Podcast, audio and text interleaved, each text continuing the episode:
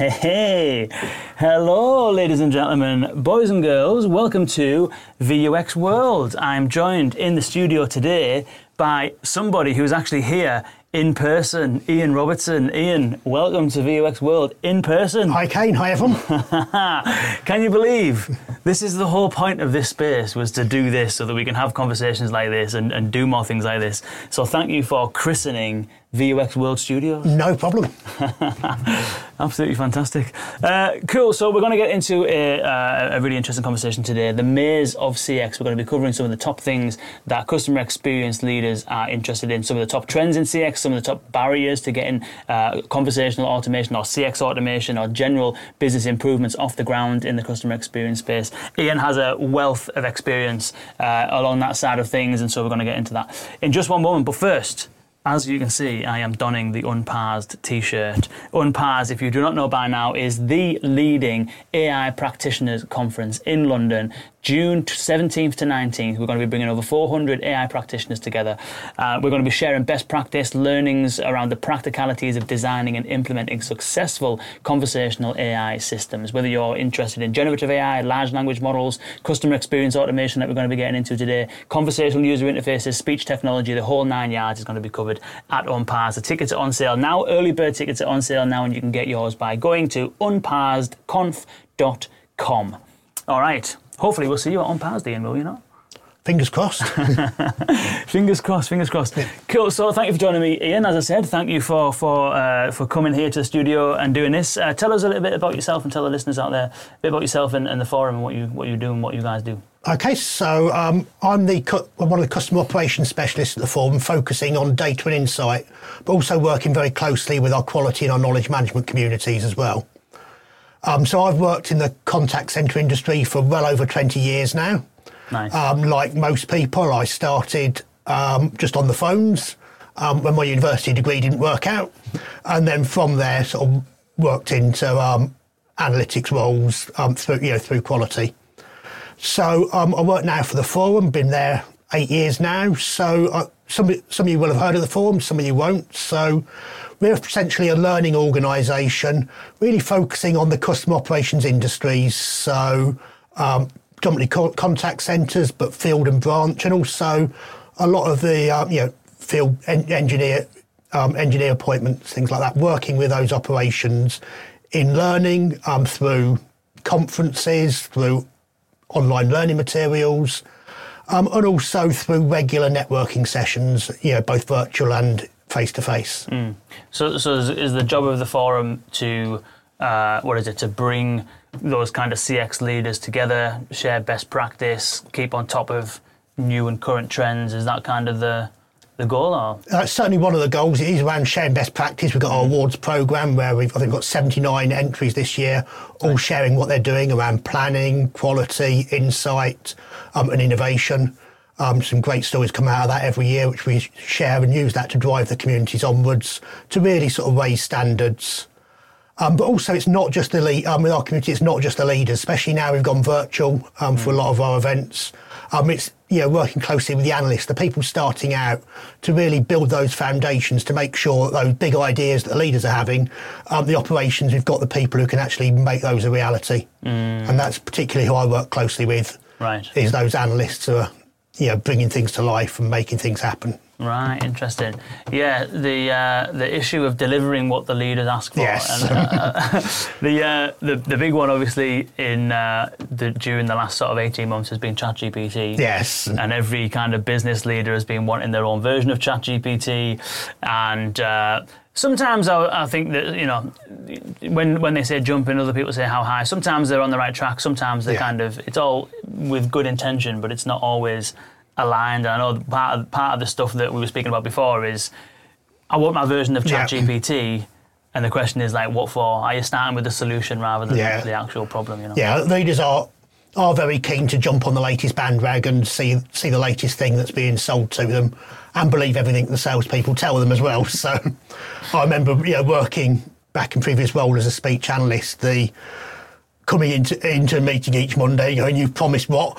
Yeah, yeah, yeah. Certainly pushed us on to deliver things that we never thought was possible, but probably set us up for the odd failure along the way as well. So, Yeah, yeah. A lot of it's kind of like um, a, a chief executive at a former place Yeah. of mine was they used to speak to all of the other chief executives in similar organizations. And so really it ended up being sort of like a, you know, I don't want to use the word uh, because I'll swear and it'll be an expletive, but it's almost like a, just a comparison game. Yeah. You're doing this, so I'm going to do that, or I'm going to show that I'm ahead of this, so I'm going to do that first and stuff like that. It ends up potentially being like a group of people, uh, like five or six individuals, doing stuff that affect an entire organization and millions of customers for the sake of kind of like one-upmanship amongst Yeah, small group some, of people. we, we see benchmarking being misused a lot like that as well. People just setting a standard, we've got to be higher than so and so.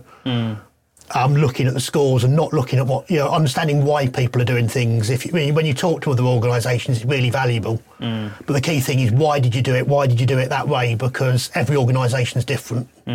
So you see everyone, we've got to have an NPS higher, so everyone so net promoter scores for those one in the industry. Um, you know, everyone wants to get theirs higher, so everyone ends up fiddling their scores.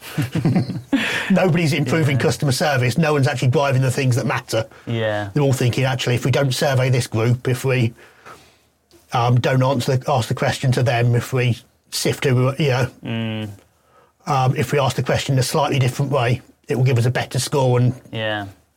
everyone's comparing something completely different and trying to Yeah, and you end, you end up sort of like you miss the point there, don't Yeah. you? It's a little bit like there's a lot of metrics. I don't. I'm not saying that NPS is a vanity metric. I don't think it is Yeah. if it's used properly. But there's a lot of metrics out there that you know have their place, but are not necessarily a standard that should be used. Well, average handle time is a, is a great one. Like, Yeah. everyone wants to bring average handle time down, but if you look at the companies that are doing AI really, really well, what ends up happening is they they kind of offload a lot of that sort of low hanging fruit up front, and what's left is all Yes. the complex stuff. The average handle time goes through the roof. Yeah, so it's kind of like those. There's some metrics that don't always have a place, you know, for Yeah. everything. We see that a lot wherever you try, whether using AI or anything to um, focus down, um, you know, to um, remove unnecessary contacts. Um, then you'll see average handle time should increase because you always go for the easiest first and work your way up. Um, and not many organisations recognise that. So you end up really, you're thinking, okay, we'll take in out 10,000 contacts so we can get uh, rid of 10,000 contacts worth of people out, suddenly everything falls apart. You see that a lot. Or you set people on realistic targets, so you start taking shortcuts and you end up again having bad service. But yeah, so many times measures become targets and then they always, you know, almost invariably drive bad behaviours. Mm. So what we see a lot in the contact centre industry is SLA. Everyone knows that 80-20 is the industry standard, except it's not. it's just one of those bad habits. Somebody says, what should it be? I'll answer 80% of calls in 20 seconds. Mm. Nobody knows why. it turns out it was the number plucked out of the air by the first person who thought of it, who said an American phone, three rings sounds about right, that's 20 seconds. Right. And it's just gone from there. And it's completely different. In some organisations, people are happy to wait several minutes as long as they get great service. Yeah. Others, you know, 20 seconds, it's not, not very good if it's a 999 call either. Yeah. So it's every, every um, line, company's different, every line's different, but Yeah. you end up people thinking, well, great customer service is 20 seconds, so we'll cut down, we'll target AHT, really hammer down, do the bare minimum in calls, give really awful service so we can get that SLA achieved. It's Do customers care about that as well? Like, average and answering my call within 20 seconds. Fair enough, that would be nice. But if it was 30 seconds or 40 seconds, is that going to really make much of a difference? I've not seen any data that says it does. I've seen plenty that says it doesn't. Hmm. I would say it does vary depending on industries. I know some people who work in retail will say actually it is quite critical there Yeah. because they can just, it's their first impression. If they don't like it, they go to competitors. But I fed in sort of 100,000 customer satisfaction surveys and overlaid the wait times. And there was no correlation whatsoever. Some bad score, well, at least not until we got above about 10 minutes Right. then it started to ramp up. I know a few other people have seen similar things. So you do see people say, "Oh, I had a really long wait, and that's why I've given a low score." Mm. But then you actually look, and actually they haven't had a long wait. It might have been 15, 20 seconds. The definition of the wait is defined by the service you get once you get Yeah. through. Yeah. Yeah, 20 seconds is far too long to wait for your inquiry not to be resolved. Yeah. Whereas five minutes is no time to wait for great service and Yeah. resolution. It's The use cases are different as well, aren't they? So some use cases are very sort of like high emotional involvement, you know, fairly complex. You expect to, you know, take a long time to sort something out. Other things are fairly flippant, Yeah. short, sharp sort of things, you know. So maybe it depends on the use case as well, perhaps. Um, so what your have you always been in, into the, the CX kind of space? Then what's your background? So background originally, um, I never set out to be an, um, an analyst. My ambition when I was at school was to become a research physicist. Right. Went to university to study physics. Nice. And well, I thought it was nice when I got there. But about sort of six months in, I realised I'd made a massive mistake. Managed to um, because I think one of the problems that actually I, ha- I, I experienced there was it wasn't as much the maths or the calculations. I just didn't understand the questions. Yeah. Once we got into quantum physics, all those areas, I didn't actually understand what I was trying to answer. Right. So I didn't know when I got the right answer. I think that's something we see all the time. You know, it's almost like the deep thought in Hitchhiker's Guide to the Galaxy, where it gives the answer 42 to Mm. Yeah. life, the universe, and everything. It's just not understanding the, what the question is um, then means whatever answer you get isn't going to deliver. Yeah. We see, you know, working with analysts, you see that so often. I've made that mistake before. You spend, you know, th- three months producing the perfect piece of work and then realise that your stakeholder had a different idea of what, what they wanted. Mm. asking the right question is is the most important thing you can do, really, isn't it? It's going back to what we said before about the CEO Yeah. saying they want ChatGPT, do it now. And it's like, what's the right question to be asking yourself first? Yeah. What's the right business problem you're trying to solve? And what's the right approach to do that? You know, like what what are some of the other sort of like um, that seems to be a symptom that I think we're both Yeah. familiar with. Are there any other kind of like flags that you know CX leaders and, and people that are involved in this kind of space that want to improve customer experience? Any other flags that they should be aware of? Starting with a solution is one. Is there any other kind of I think it's really going back, it's taking a step back and just thinking, what is it you want to deliver? What does good look like? 'Cause good, what good looks like will be different for every organisation. Um, I think that that is one key thing. Is just the other is trying to go for perfection right from the start. I think too often we see people having that quest for perfection, um, and nothing's good enough. Whatever they do will fail because they're setting that impossible standard. Whereas if you just think, actually, I need it to be better today than it is, uh, you know, better tomorrow than it is today, and you keep doing that, you'll see really fast improvement. yeah? That's the uh, Toyota Yeah, philosophy, isn't it it? is, yeah. Continuous improvement. It's funny because I was at um, I was at the Cognigy Experience Summit last week in uh, Dusseldorf, and Toyota was speaking, and it was quite cool because they gave the keynote began inside a Toyota vehicle which was on stage, and uh, they kind of were talking to their voice assistant and stuff like that, and then you know one of the questions I asked the fellow was like, what i within Toyota how do you sort of do you have a conscious approach to things like lean and continuous improvement and stuff like that? Because they're all kind of like toyota concepts that they made popular you know back in the day but it's like does everyone at toyota do that or is, is, it, is it actually a cultural thing or is it just like the headlines and he said that that's absolutely the case is that they get lean drilled into them mm-hmm. continuous improvement and that's exactly what he said was that at toyota there is absolutely no such thing as not just perfection, but they don't even. No, this isn't Toyota wide. I can't speak for the whole Toyota, but what he was saying is that even having specific goals are pointless. Yep. The the goal should be, as you said, make it tomorrow a bit better than it was Yeah. today, and keep doing that, and then you will get to where you're trying to get to. You know, or you even surpass where you're Yeah. trying to get to. It's interesting you talk about the lean philosophies. I've seen sometimes those backfire as well, where it's um, often you know when, when judging you or going and see, seeing people and people sharing something, you're saying, well, that's not agile. Yeah. It doesn't fit the agile method- methodology. I actually think it is agile because they made a decision on, you know, they made the right decision quickly, just because they've not, fo- you know, followed Yeah. that meth- methodology. And sometimes those lean Six Sigma can be really valuable tools, hmm. but again, they can become restrictive Yeah, if you've got to follow an agile tick list every time, yeah, then how agile are you going to be? So I think sometimes it's just making that right decision. And yeah, data led decisions, yeah, should be doing those wherever possible. But sometimes the right thing to do is obvious. Yeah. And yeah, if it is, don't sort of spend six months checking every box. Yeah, yeah, yeah. Yeah, I mean, Lean Six Sigma is a very data intensive Yes. process, isn't it? To do it properly, it's an incredibly data intensive process, and I don't think you necessarily need to. Depending on what it is, I think I think if you can t- if you can take kind of concepts Yeah. from places. Like the, the the best concept from lean, which is the whole point of lean, it doesn't necessarily have to be in, in as enough as much detail as you measuring the time Yeah, it takes for someone yeah. to wrap up on the call. But like you, as long as you understand what the idea of waste is, Yeah. and stuff that's blocking and preventing value from being delivered to the customer. And the same thing with agile. As long as you understand the core concepts of, of delivering things early to get real Im- input into it, and then iterating and continuously iterating over time, and and prioritizing chunks of delivery rather than spreading yourself Yeah. across a whole load of different stuff. You know, you focus on something that could be delivered tomorrow.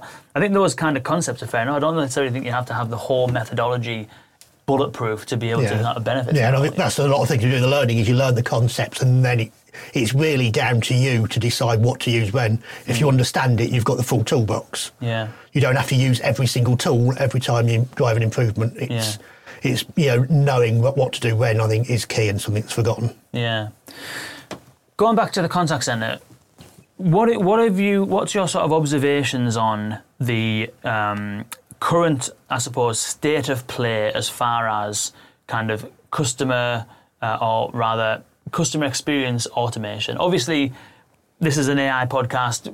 Yeah. It's obvious that AI is a is a trend that's kind of definitely hit the contact center in recent years. But what are some of the kind of other things that you think have been really important over the last kind of eighteen months, two years, or something like that in, in the contact center? I think actually going back, it's the things that have been important when I started 25 years ago are still important. Still, that human touch is key, and I think that's where um, the um, peop some of the AI things are, are falling down is because they're forgetting that actually the AI, if it supports the humans, can be so much more powerful.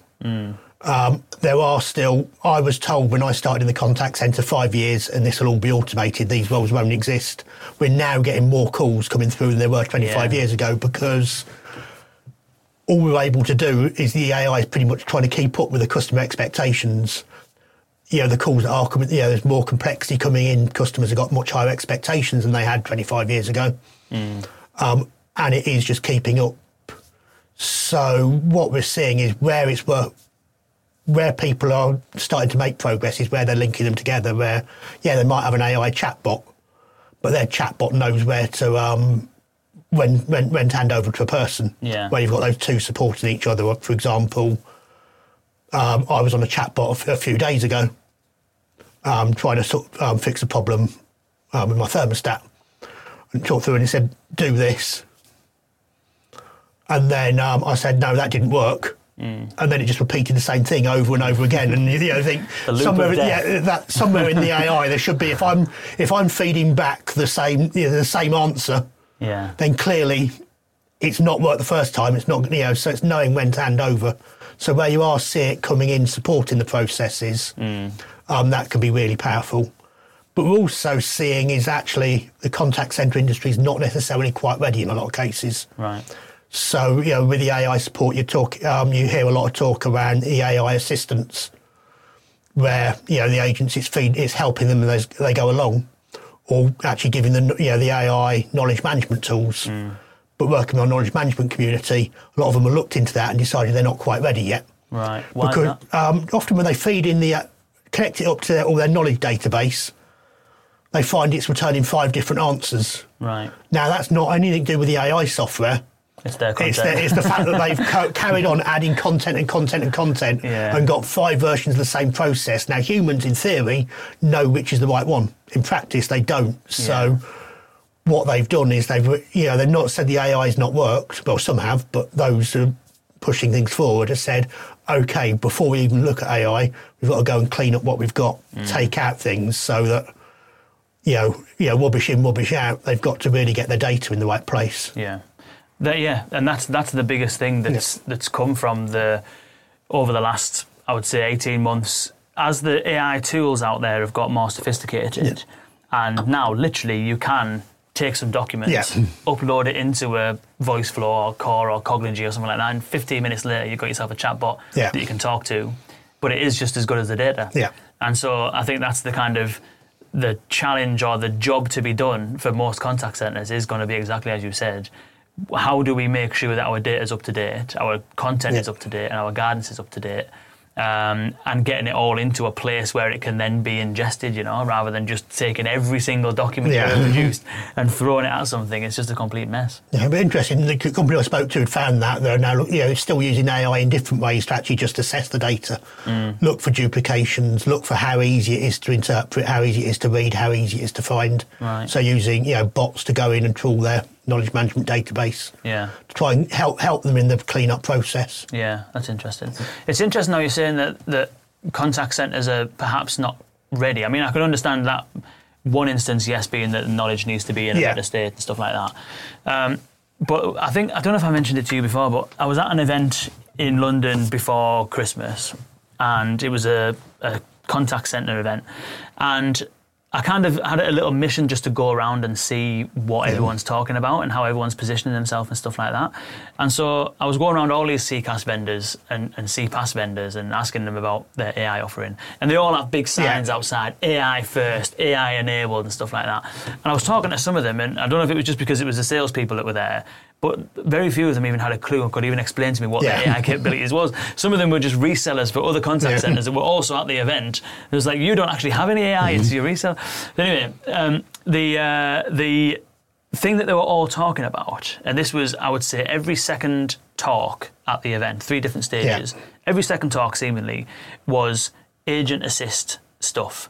And now, agent assist can be broken down into a number of different ways. Yeah. I know we were talking about the article I, I wrote the other week where it kind of breaks down some of those uh, capabilities, not all of them. Um, but you can use agent assist in that knowledge base Yeah. example, helping agents find knowledge and stuff like that. That seems to be a good enough use case to me, especially if there's data that you don't want to surface in front of customers. So having some some tool for the agents to search that is a good idea. Um, the other is consolidating your business systems behind the scenes so that while rather than your agents swiveling between six different systems, if you could use an AI assistant to then consolidate those systems and enable those agents to actually complete transactions, or this customer wants to change their address, so Yeah. rather than changing it in this system and then in that system and then in this system, use an AI assistant to change it once and that can propagate Yeah. the rest of the systems. So there's some things like that where I think that on the agent assist side, there's some really powerful benefits that can be had. But at this event, going back to this event, the only use case that everyone was talking about was call summarization and wrap code generation. And I don't know, and you might feel differently about this because you're a lot, a lot deeper into this space than I am. But I kind of left that event thinking, is that, is that it? Like, is that what the what the contact center industry is pushing? Is call wraps and summarization, not kind of routing based on intent, not self-service in the front end of your IVR or in the front end of your, all your contact channels, not kind of helping the user assess what they need, gather enough information Yeah. from them so you can hand it over to an agent who has the full context of the conversation that can then help people straight away. Instead, it was kind of like, and it wasn't even better agent assist capabilities. It was Yeah. just like these two little small use cases. So I kind of felt a bit frustrated that there's so much more value that can be found. But everyone seemed to be focusing on, on these small use cases. I don't know what your kind of Yeah, I think- assessment of that is. I mean, certainly we, we are hearing the other sides of agencies. I think, yeah, there's nothing wrong with the, um, you know, being able to quickly categorise calls. Yeah, it's, it's, a, it's a huge challenge in the industry course, because if you ask people to do it manually, it takes time and they always pick the one on the top of the list anyway. Yeah, and especially if there's, if there's other, three, yeah. and if there's three Yeah. reasons for the call, you can And have an AI summarize and say, okay, it was about this, then Yeah. spoke about that. Then I mean, yeah, my background's in speech analytics, so we were trying to do that, right, you know, back sort of 15 years ago, and it's Mm. existed there. Um, not necessarily feeding straight into the notes, but yeah, the key thing I've noticed with root cause analysis is there's never one cause, or hardly ever. Mm. People always try and focus on the straw that broke the camel's back, but actually it's all of them that's Mm. there's sort of not often five, ten different reasons why a customer called yeah, especially one, especially as you start, um, you know, having sort of self self serve options. All the easy ones are going out, and you know the calls are quite complex. So just trying to put one in is wrong. So it is a useful tool, but actually it's only a useful tool if you're try, um, trying to improve those things. It's data doesn't need to be real time as long as it's stored somewhere. It's- It already exists. But yeah, it's handy, and I guess it's easy to do, so that's why they push it, and Yeah. it will save time. But at the end of the day, so would not recording them in the first place. um, it's it's actually what you do with that insight next, and Yeah. I think that's often. Again, people say, "Oh, we've got to categorise all the calls," and actually, once they have categorised them, they don't know what to do with it, and that's where we're working closely with a lot of the analysts to really try and sort of turn that round and understand. Yes, you've got that information, what you're going to do with it. Yeah. But but yeah, I think you know you're looking at agent assist. I was talking about agent assist 12 years ago. Mm. Um, the technology wasn't quite ready then, but it was very close. So yeah, the idea of the agent assist there was to be able to, if a customer's if a, someone's on a call, to be able to monitor to say actually, here's what you need to you know say now. So you don't have to have a, loads of training. Yeah, just to pop up action next best action. Yeah, pinging that up. Um, if you're doing a sale, to actually both um, ping up here's, your, here's here's what you need to say, Mm. and then listen and check that you're doing it, and actually you sort of set the alerts so you're not having to constantly check everything afterwards. Yeah. it almost fixes it in the call. So you've not said that. Don't forget to say this. Yeah. Um, you know, feeding that in, helping people, guiding people through the processes. That's all the things that it's there. Technology is able to do now, but we're not on any scale seeing that being delivered. And I think that's where, again, both operations and the companies aren't quite ready. Because if you look look at it, is to understand that you need to access all different sources of data. Yeah. So you need speech analytics in real time, listening to the calls to understand what's being said. You need desktop analytics, understanding what systems people are using, what, what they're updating at that moment in time. Then to link in your knowledge management system to understand what's the correct process to follow. All those things, um, and you may need to uh, um, go into your CRM to understand the the, um, the customer's specific circumstances, who they are, um, you know, and you know, perhaps are they vulnerable? Yeah. All those different elements need to be picked out. So you need to link up all those data sources, and that is another area where contact centres and operations, very few of them are ready to have all that data linked up. And actually, the providers aren't ready because everyone's focused on their system. Mm. Our system is the be all and end all. Mm. So yeah, I've got the, this speech analytics system, and it's the be all and end all, so it can do this agent assist. But actually, the CRM system's with a different company.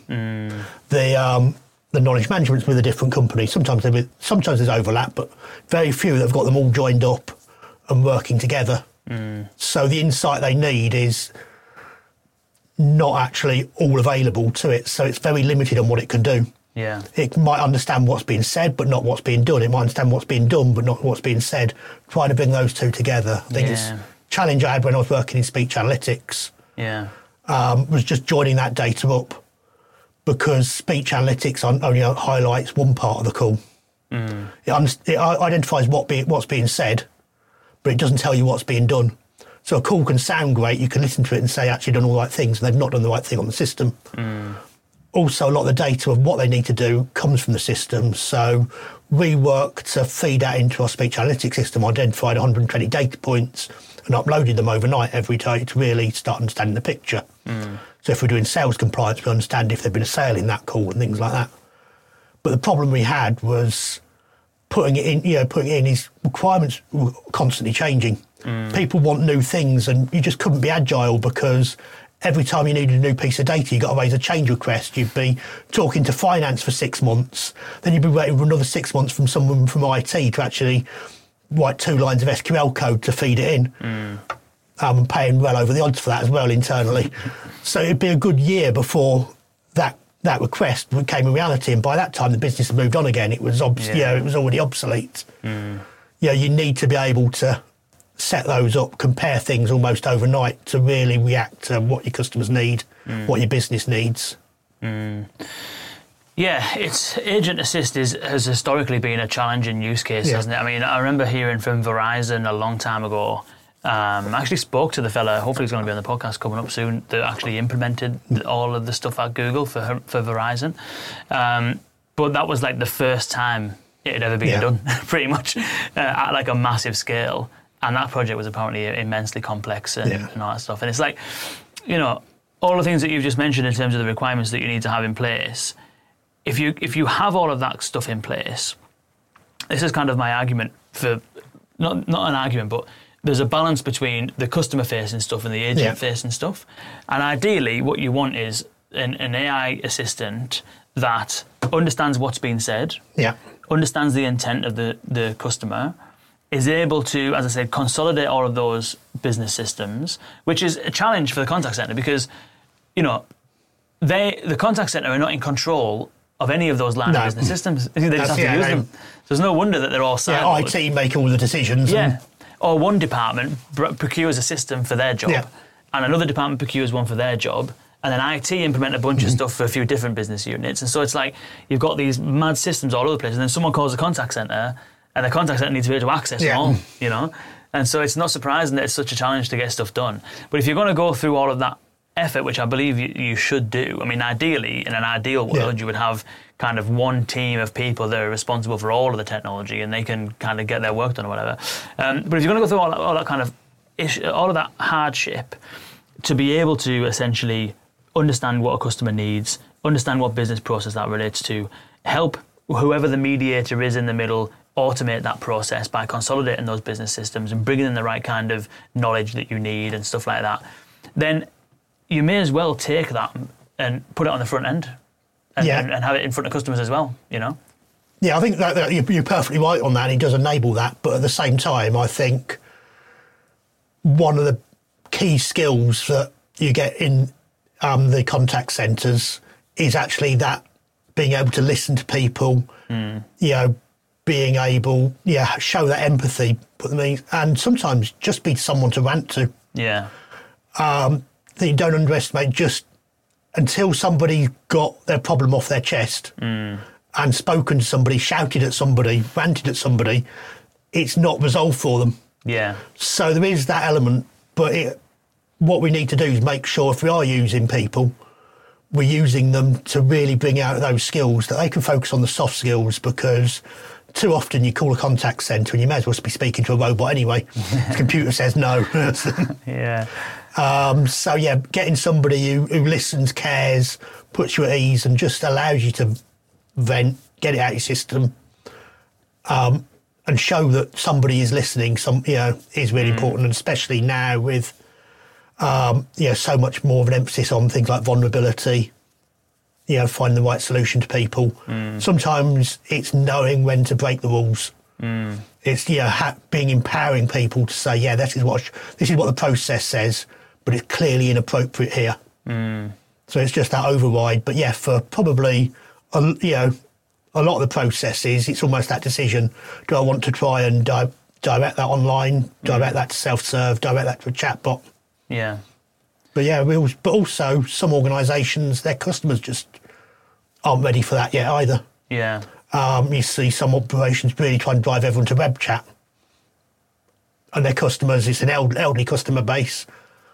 They're not comfortable on web chat and they're mm-hmm. you know, it's almost that fight. So you end up having a 10 minute phone call trying to explain to somebody how to, how to update the web chat. And I know it's something we saw back in my old job that you know drive, get everyone to register online. We'll give them a discount because it's so much cheaper. And then once we put speech analytics in, I was able to get the data hmm. and actually started cross-referencing that data. I found calls to online customers. They called us more and they spoke for longer because we marketed it to completely the wrong people. Right. Back sort of 15 years ago, we were marketing it to um, elderly people who've never seen the internet in their life Yeah. um, you know, obviously things have changed a lot now, but then there, there was a lot of people, and I still have the conversations with my dad about, you know, doing IT support and being on to an hour, telling them how to press the X button in the top to close the window. um, so yeah, there was a lot of IT support for people who just weren't compu- you know, computer ready and Yeah. actually wasn't the right choice, wasn't the right thing for them. And you, while that that pot is diminishing, it still exists. Yeah, yeah. I mean, we used to kind of have that this philosophy of, of providing the digital services for those that are willing Yeah. and able, and then everyone else can kind of Yeah. you know uh, can use the other channels. But like, how how do you sort of recommend businesses approach? That issue of someone just wants something to rant about because we used to get that a lot. I've done a lot of work in government, and sometimes you would have, you know, stereotyping, but it'd be the old lady that wants to call, and the contact center would tell you that these people want to speak to somebody, and you know they'll be on their Yeah. phone for five minutes talking about this, that, and the other, and it's like yes, they've got an issue, but they're also there for a conversation, not there Yeah. for a conversation, but while they're Well, there, they have a that are, yeah. conversation. Yeah. uh, so it's like, how should a how should a business approach that? Like, because in, in a world where everyone is trying to essentially uh, have people self-service as much as possible and decrease things like average handle time. There's a lot of calls coming through, Yeah. and it's almost as if like it's almost as if I don't know if you would concur, but it feels sometimes that customers are a bit of an inconvenience. Yeah. And so how can we just kind of like you know offload it? Whereas if you look at something like Tom's Shoes, they had a very famous kind of strategy where they just didn't have targets for call times Yeah. and stuff like that. It was like they would just speak to anyone for as long as they want. There was one case I think where someone was on the phone for nine hours to somebody, something like that. But like in, in, in today's world where everyone's being squeezed, resources are tight, the contact centre has challenges enough with Yeah. recruiting, keeping hold of people, workload management, stuff like that. Should contact centres be actively trying to provide resources to people that just want to vent and, and stuff like that, or or not? I think it's almost understanding the value of those conversations. That yes, if they're not going to vent at you, where else are they going to vent? Hmm. Is it going to be on social media? Is it going to be all to, up to all their friends? Um, and it's really understanding your, your brand values. Hmm. So depending on that, if, if actually speaking to people, listening to people, is part of your brand values, then unfortunately, whether you like it or not, you've got to do it. Hmm. So you look at things like, you know, you might have in supermarkets, you've got Waitrose and Aldi. Very different things. Both have very satisfied customers because the customers know what to expect. So you think if Aldi was a contact centre, mm. you would expect you wouldn't expect to be able to speak to somebody, or if you did, you'd expect to have a long wait. Whereas mm. if you were phoning Waitrose, you'd expect your call to be answered straight away, to be able to mm. talk for as long as you like. So it's understanding one the value of those conversations, because actually, if that, that long conversation puts them at ease, turns them into a customer for life, or allows you to upsell products, then you know contact centres don't have to be a cost centre. Yeah. They can add huge value to the organisation. They can create that customer loyalty. Mm. Because yeah, if you're having those conversations, they have vented or they have just had a chat. You're now a face. So when somebody comes up to them and says, "Would you like to switch to us?" Mm. It's you've got a relationship. It's a much harder move. Mm. So it's understanding the value of those conversations, and yes, shift the unnecessary calls online, but actually have that have that strategy and stick with it. So if mm. your strategy is to drive everyone online, and if they don't like it, tough, fair enough, go for it. Mm. But if your strategy is that you're going to be number one for customer service, then and great um, and great customer service for that inquiry type is speaking to them, putting them at ease. Mm. Then you've committed to doing it. So Yeah. make sure you do it. Someone asked me a really good question, I thought, the other day, which um, today, today, every business, and I've said this a number of times before, lots of businesses today are pretty much the same Yeah. from the perspective of Aldi is Aldi and, Yeah. and Lidl is Lidl and Waitrose is Waitrose. You can walk into any of those shops Yeah. and you can buy food, hmm. right? You can survive Yeah. by shopping at any one of those shops. And they probably all sell very similar stuff as well. They've probably got the Heinz beans, they've got the, you know, certain brands that they have. And then their own label stuff, again, it needs to meet certain criteria of being calorific food. So, so and the same thing with cars, you know, you look at more, fair enough, some cars are a bit of an outlier, but a lot of cars are built on the same chassis. They share the Yeah. same engines. You know, they use the same suppliers for the head units and the infotainment systems and all that kind of stuff. And so, in a world where businesses and products and brand, not brands necessarily, but businesses and products and services are all very similar. Now, today, it- the customer experience Yeah. is the battleground for differentiation, isn't it? But someone asked me an interesting question the other day, which is what happens when everyone has this kind of like uh, approach that we've just been specifying, which is maybe you offload some of the easy stuff to AI, you facilitate kind of some self-service in that channel, you have people there for the use cases where they're needed. I don't know whether or not Aldi in today's Yeah. day and age is it expected that Aldi has shit service Yeah. and, and Waitrose has good, or is there an expectation that everyone should reach a baseline level of service where your calls answered in a timely fashion, your issues resolved on the first call, the AI is handling the calls and the, and the conversations that it can and should do, and therefore everyone has this baseline of service offering. Do, first of all, do you think we'll ever get to that kind of place? And secondly, if so, what is the next area of competitive differentiation for businesses? If I'm honest, I don't think we'll ever get to that space because um, I think the cost cutting is coming in faster than the improvement sometimes. Right. I think there's, you know, some will. And I guess it's always the um, business will constantly evolve. And you'll always get a market leader who does something better and grows, and then you'll see everyone else try and copy them. So you will you will see that you know things will change, and you're, we're seeing it now. It's in a lot of organisations now with inflation so high, cost of living, you know, cost of living high, costs really important. So often service is taking a bit more of a back seat. Um, cost is becoming more important because, yeah, it's all very well uh, talking about great service, but if people, if customers can't afford it, then you've you've lost them. So it is a differentiator, but there is that challenge of you've got to do it at an affordable cost. Mm. Think that's something yeah customers don't always understand is they want it as cheap as po- they want everything cheap and then they want their call answered immediately and that costs a lot of money. Yeah. And somebody's going to pay for it. Yeah. and it's not going to be the shareholders normally because that's not the way business works. So, so yeah, there is, that mix of in expectations. So yeah, where people can find cheap ways of doing great service, mm. and that's where really the insight comes in. It's it's that waste piece, as you mentioned earlier. Yeah. There's so much waste in every process. Um, it's um, a quote I heard from one of the first conferences um, from head of Insight, at, you know, one of the uh, major insurance companies.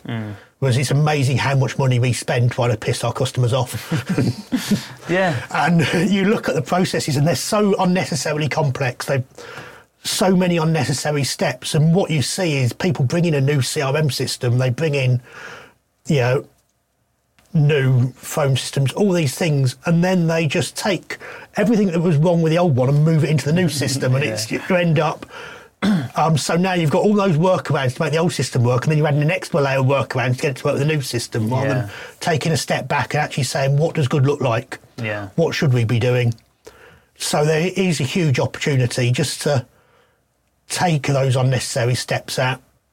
Yeah. So just thinking back back to our speech analytics days, one of the things that comes out of the box with that is um, measuring silence in calls.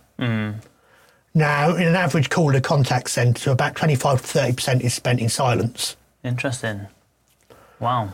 um, which is a huge amount. You think, you know, well, I was, we're doing half a million calls a week, average about four minutes, four to five minutes long. You imagine how much, many millions of pounds a year are being spent on that silent part of the calls. Um, and some of it was unavoidable. Some of it, there's sometimes there's good silence, especially things like well, the member who in debt recovery, and sometimes actually a little bit of silence is much more powerful than just speaking at your customer all the time. Yeah. You know, just wide that out.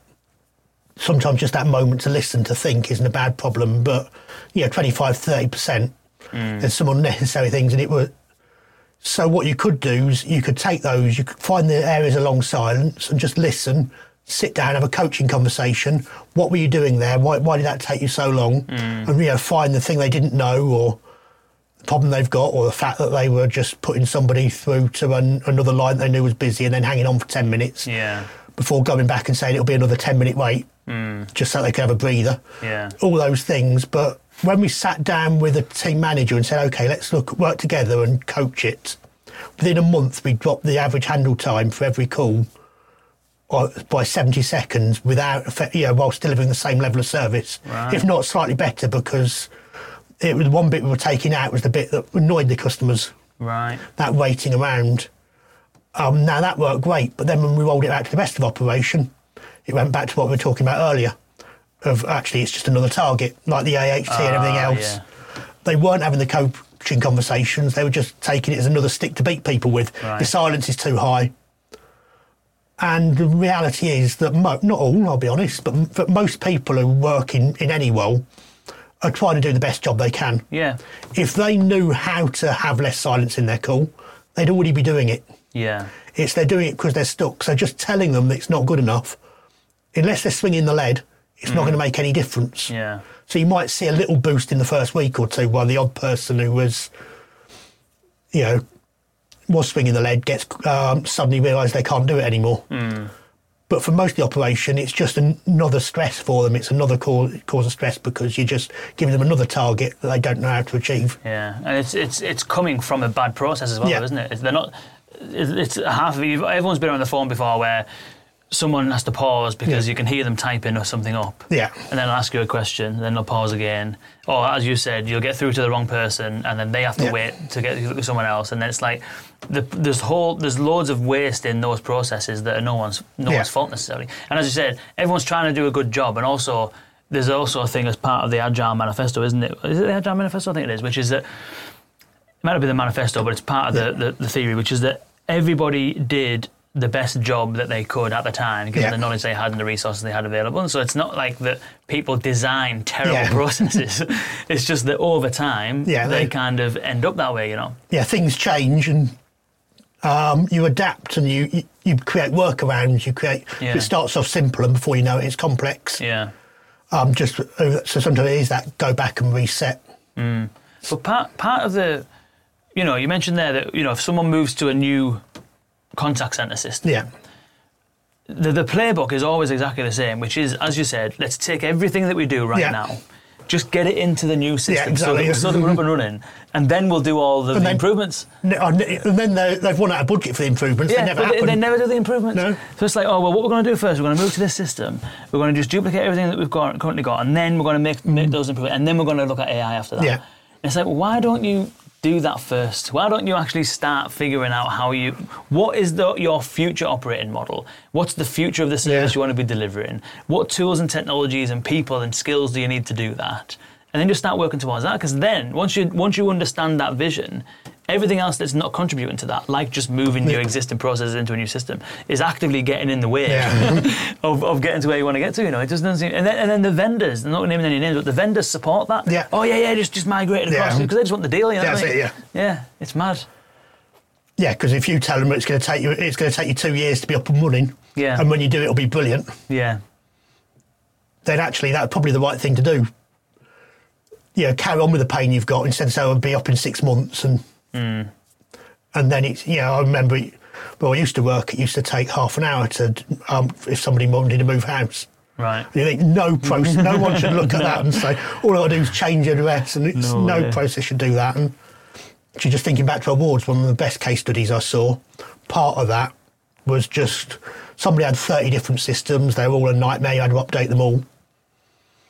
And rather than going and buying a brand, you know, a brand new system and spending millions of pounds Hmm. with a small budget and a couple of programmers, they just built an app in three months. Right. They just sat on the front end and did, you know, and just interacted with all of those. Yeah. No, it wasn't AI. It was just very simple. You know, Yeah. yeah. Was simple. it RPA or something like that? Pardon? Was it robotic process automation or something, or was it just using APIs? I think they just. I think it was a, just a, like a power app, Oh, all right. something yeah, yeah. simple as that. Yeah, yeah, Um, so yeah, great, great story. of Just putting that simplicity, and then yeah. They found that because the system was now so simple to use, it was a business to business place. They could give that system to their customers, so they could just do things themselves Mm. Yeah. and self-serve a lot of the time without having to create a new self-serve system. Yeah. They worked on the principle that you know you get a new system that comes in, and I remember our new CRM system, was eight weeks training Yeah. Oh, God. to use a new CRM system.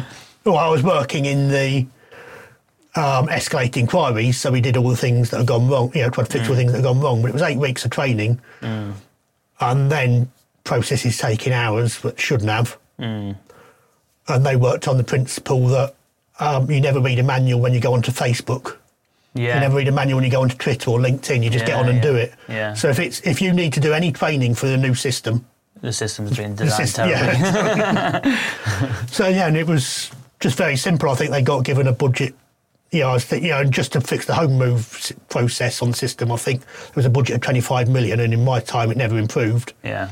They got a budget of 500,000 to create the CRM for everything, because they gave 400 back. Oh my god. Yeah.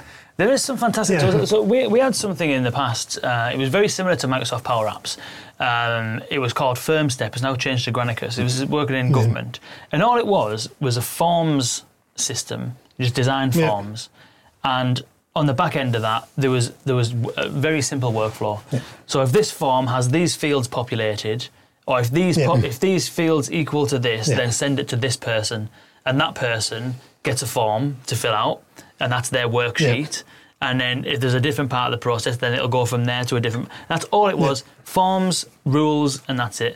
And so what we ended up doing is, as anyone who wanted a form to go on the website, it was like, okay, we can design you a form, but then where does it go? Oh, just email me it. Oh, well, actually, let's not email you it because that's going to take a lot of time. Why don't we have a look at how we can then stream? Yeah. And then even just something as simple as a web form turned into a, a, a redesigned process for how they manage that kind of work. And so you don't need to spend a lot Yeah. of money to get these automation Yeah. tools in place that can help you reduce that manual effort and copying and pasting and all that kind of stuff. You know what I mean? I mean, a brilliant example I saw of that recently is one of the water companies in our wards did um, a great piece of work with all the back office tasks because you, you fill out a, a form and then, you, well, when I used to work back office, you'd fill out a paper form and it'd get passed round and lost. And Yeah. so um, they effectively worked on the online form system, but actually thought, actually, let- let's make sure we give the work, we can prioritise it, work out what needs to be done when, but also if we're building it in an app, let's make use of the app. So they looked at the process. Okay, when I'm doing this, I have to go onto this system and get that piece of information. Hmm. I have to go into that system and get that piece, that system and get that piece. So as it pushes the work out, go and get it, put all that information in one place. It's just a simple go pick and pull. It's still hmm. a manual process. Um, well, they were looking then what could they automate from that. Hmm. But the first step is just get all the information and put it in one place. So you're not having to check 20 systems. So now it is a simple, it's a, you know, a human check going, you know, okay, I'm still using the human element to work out what's the right thing to do. But I'm not having to check the systems because it's pulling it all in. So it takes a sort of 20 minute process into a five minute one Yeah. Yeah. just just by you know taking that extra step at the build stage. Yeah, yeah, yeah. That that makes sense. Um, so we've spoke a bit about uh, about processes. We spoke a bit about kind of data and stuff like that. We spoke a bit about AI. Um, and we spoke a bit about kind of like not vanity metrics, but metrics that are not the right sort Yeah. of things to measure, so to speak, or that drive the wrong behaviour. Today, if you're a contact centre manager or you're an operations director or you're head of customer experience, what are the key things that you should do today in order to start kind of preparing yourself for a better future? Like, what are what's the data that you should be looking at? Like, what are the kind of strategies that you're seeing either from your clients or otherwise sort of employing that are, that are bringing about a better future state for customers? What are the key things that people need to start getting right? I think the key thing is, first of all, as we mentioned earlier, is that step back and say what do we want to achieve and what does good look like, because that defines the data. Hmm. Is what will the data tell you that's helping helping you get there? Speaking to as many people as you can, um, and making sure the process is around improvement. Your targets are around, around improvement. If you have targets at all, if you just you know, it's making sure you've got the right measures in place that tell you whether you're delivering that. But it's actually just getting that strategy clear, clearly defined, and everyone understands it.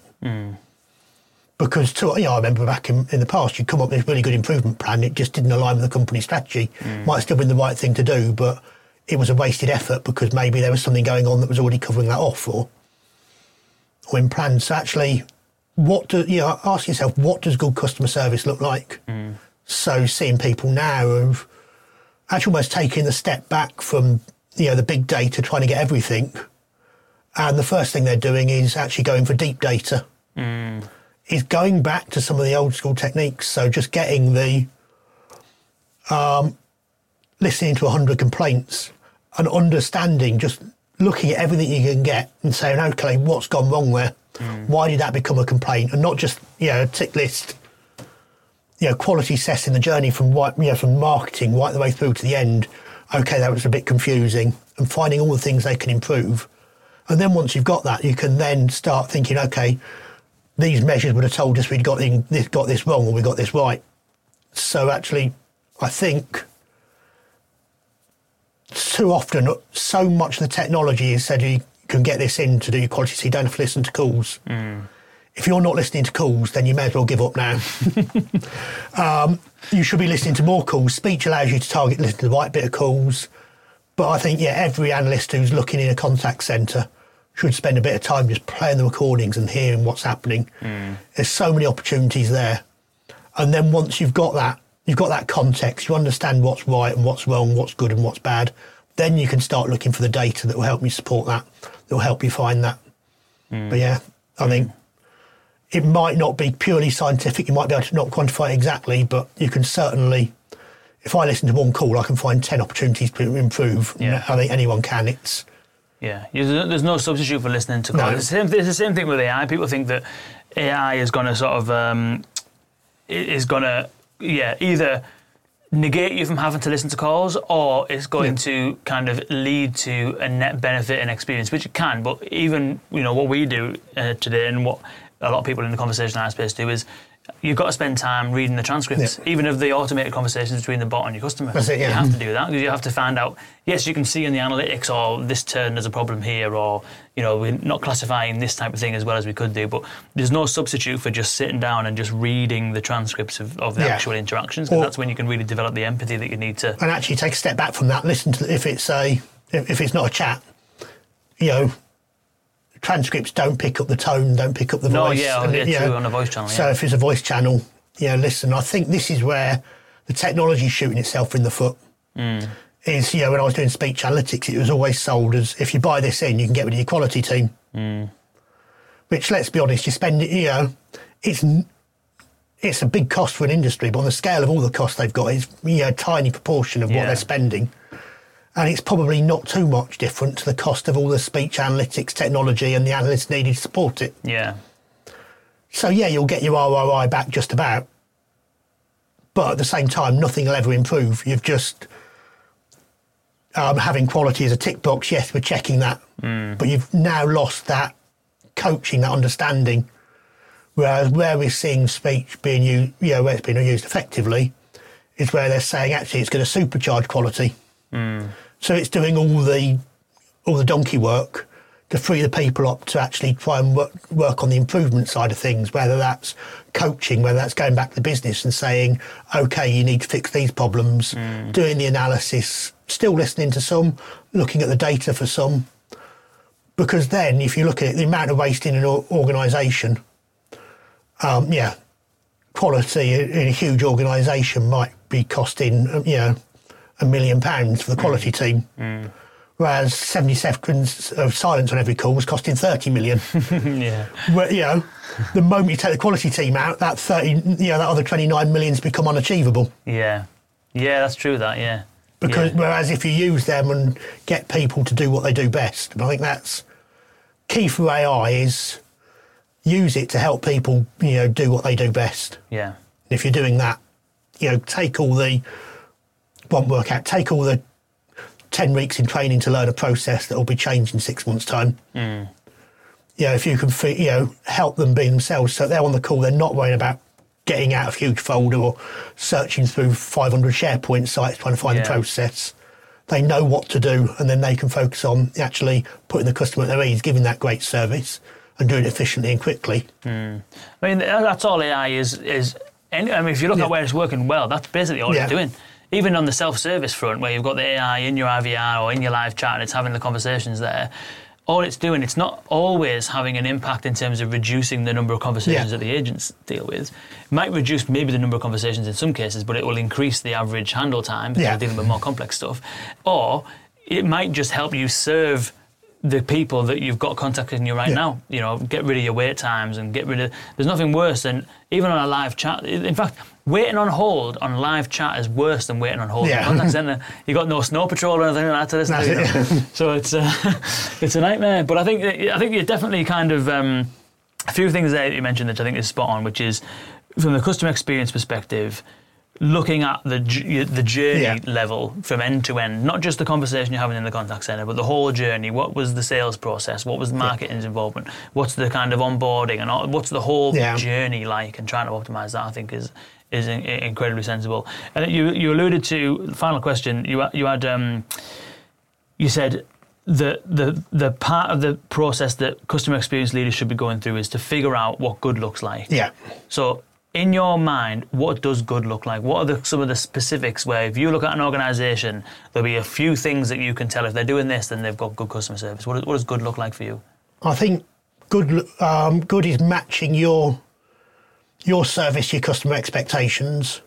First of all, so it's doing the data to understand what your expectations are. What do your customers want, and that could be challenging because you won't find that out from surveys to a degree because you send a survey out and um, you know how would you rate a company from one to ten? Well, I wouldn't. That's not the way. That's not the way the human brain works. It doesn't think in numbers. You know. Yeah, yeah. Yeah, if you start with some, ask somebody, how are you today? They don't go seven. Yeah. And if you ask them, do you want this? They will always say yes. So it is around Yeah. you know, asking the right questions, drawing it out. And sometimes that comes again from the data. So, for example, we were talking earlier about the, um, the wait times. What is the right wait time? Well, there's all sorts of clues in your data. Hmm. When your customer hangs up, that tells you it's too long. Yeah. There's lots of data on that. Exactly what's the point where customers start to hang up. Hmm.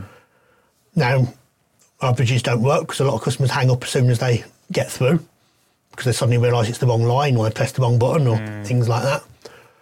But yeah, looking at that, actually looking at where customer satis- you know, where it starts to affect customer satisfaction, all those things help you understand what, what good looks like. And it will be different for everybody. So, you know, the, the, how, how you deliver service, again, it, it can always be better. You'll never get the perfection. So it's almost looking at it and saying, what did we do when the customers were happy? What did we do when they're not? Actually, it's just taking, you know, looking at all those problems you've got and trying to take those out. Um, and it is being prepared to look at in every direction. So one, you know, great examples are seen in quality is where quality processes, it used to be a tick box with 30 questions. Now we're seeing quality really change to just sort of three or four things and you know, are we delivering the right outcome? And if not it's not always the advisor's fault. In fact very often it's not. It could be the process they've been given. So actually quality should be looking both ways. Yeah. so um, the best quality framework i ever saw was two questions. What could you have um, done to deliver a better customer experience and what could we have done Interesting. interesting that was one of the um, f- first use of um, ai i saw as well Right. We thought if you're doing that, let's not give the um, let's not focus on the calls we normally would because yeah, quality. I will do a three minute call, then I can get them all done in a.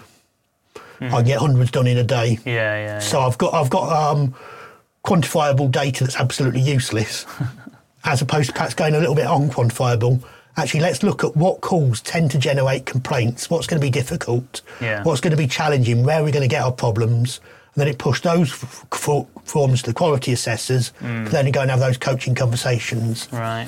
And again, the other thing that enabled them to do that was again freeing up from those targets. Mm. Scrap the quality score. It's Yeah. not a scoring thing anymore. It's about identifying the improvement. Right. So that was. So you mentioned there that there's those two questions. That was what they, that what you would ask the customer. No, this was around actually just when they were sitting with a. so that an was with the agent. uh, agent. So, oh, okay. Right. Fine. Yeah. but yeah, again, there was um, the best way customers tell you what they want is by what they do. Yeah. So the data's there. Like if they hang up the phone, if they complain, Yeah. if they leave you to a competitor, leave you for a competitor, if they call you in the first place, something's gone wrong. Yeah. In, in most in most cases, occasionally something's gone right that you've put a marketing campaign out and it's led to the right thing, but then you'd say actually they're the things that could self serve. Yeah. Unless they're just calling you to tell you how how uh, Yeah. how well you've done, which doesn't happen. Now I've no, I think in my um, time as speech analyst, I analysed 50 million calls, and didn't find one of them. Yeah. Yeah. Nice. Yeah. Yeah, that's good. That's good. That's good stuff. Well, I think we're just up on time, but thank you so much No for problem. joining Thanks. us, Ian. It's been absolutely fantastic. Um, the forum, where can people go to find out more about the forum? if you just go to um, www.theforum.social, Perfect. um, we've got all, all the um, events on there, um, you know, regular webinars. There's plenty of free content as well as member content. Yeah. So just go on the website, have a look, or drop me a line. I'm on LinkedIn. Perfect. So you should see me if you've dialed in on the LinkedIn live. You'll see my Yeah. contacts there. Reach out to me. Nice. Perfect. Well done. Well, we'll we'll put this. We'll put your details in the show notes. We'll put the link to the forum in the show notes. There's a the event that you're running in uh, April. so, is, tw- is 23rd that, of April, face to face conference in Manchester.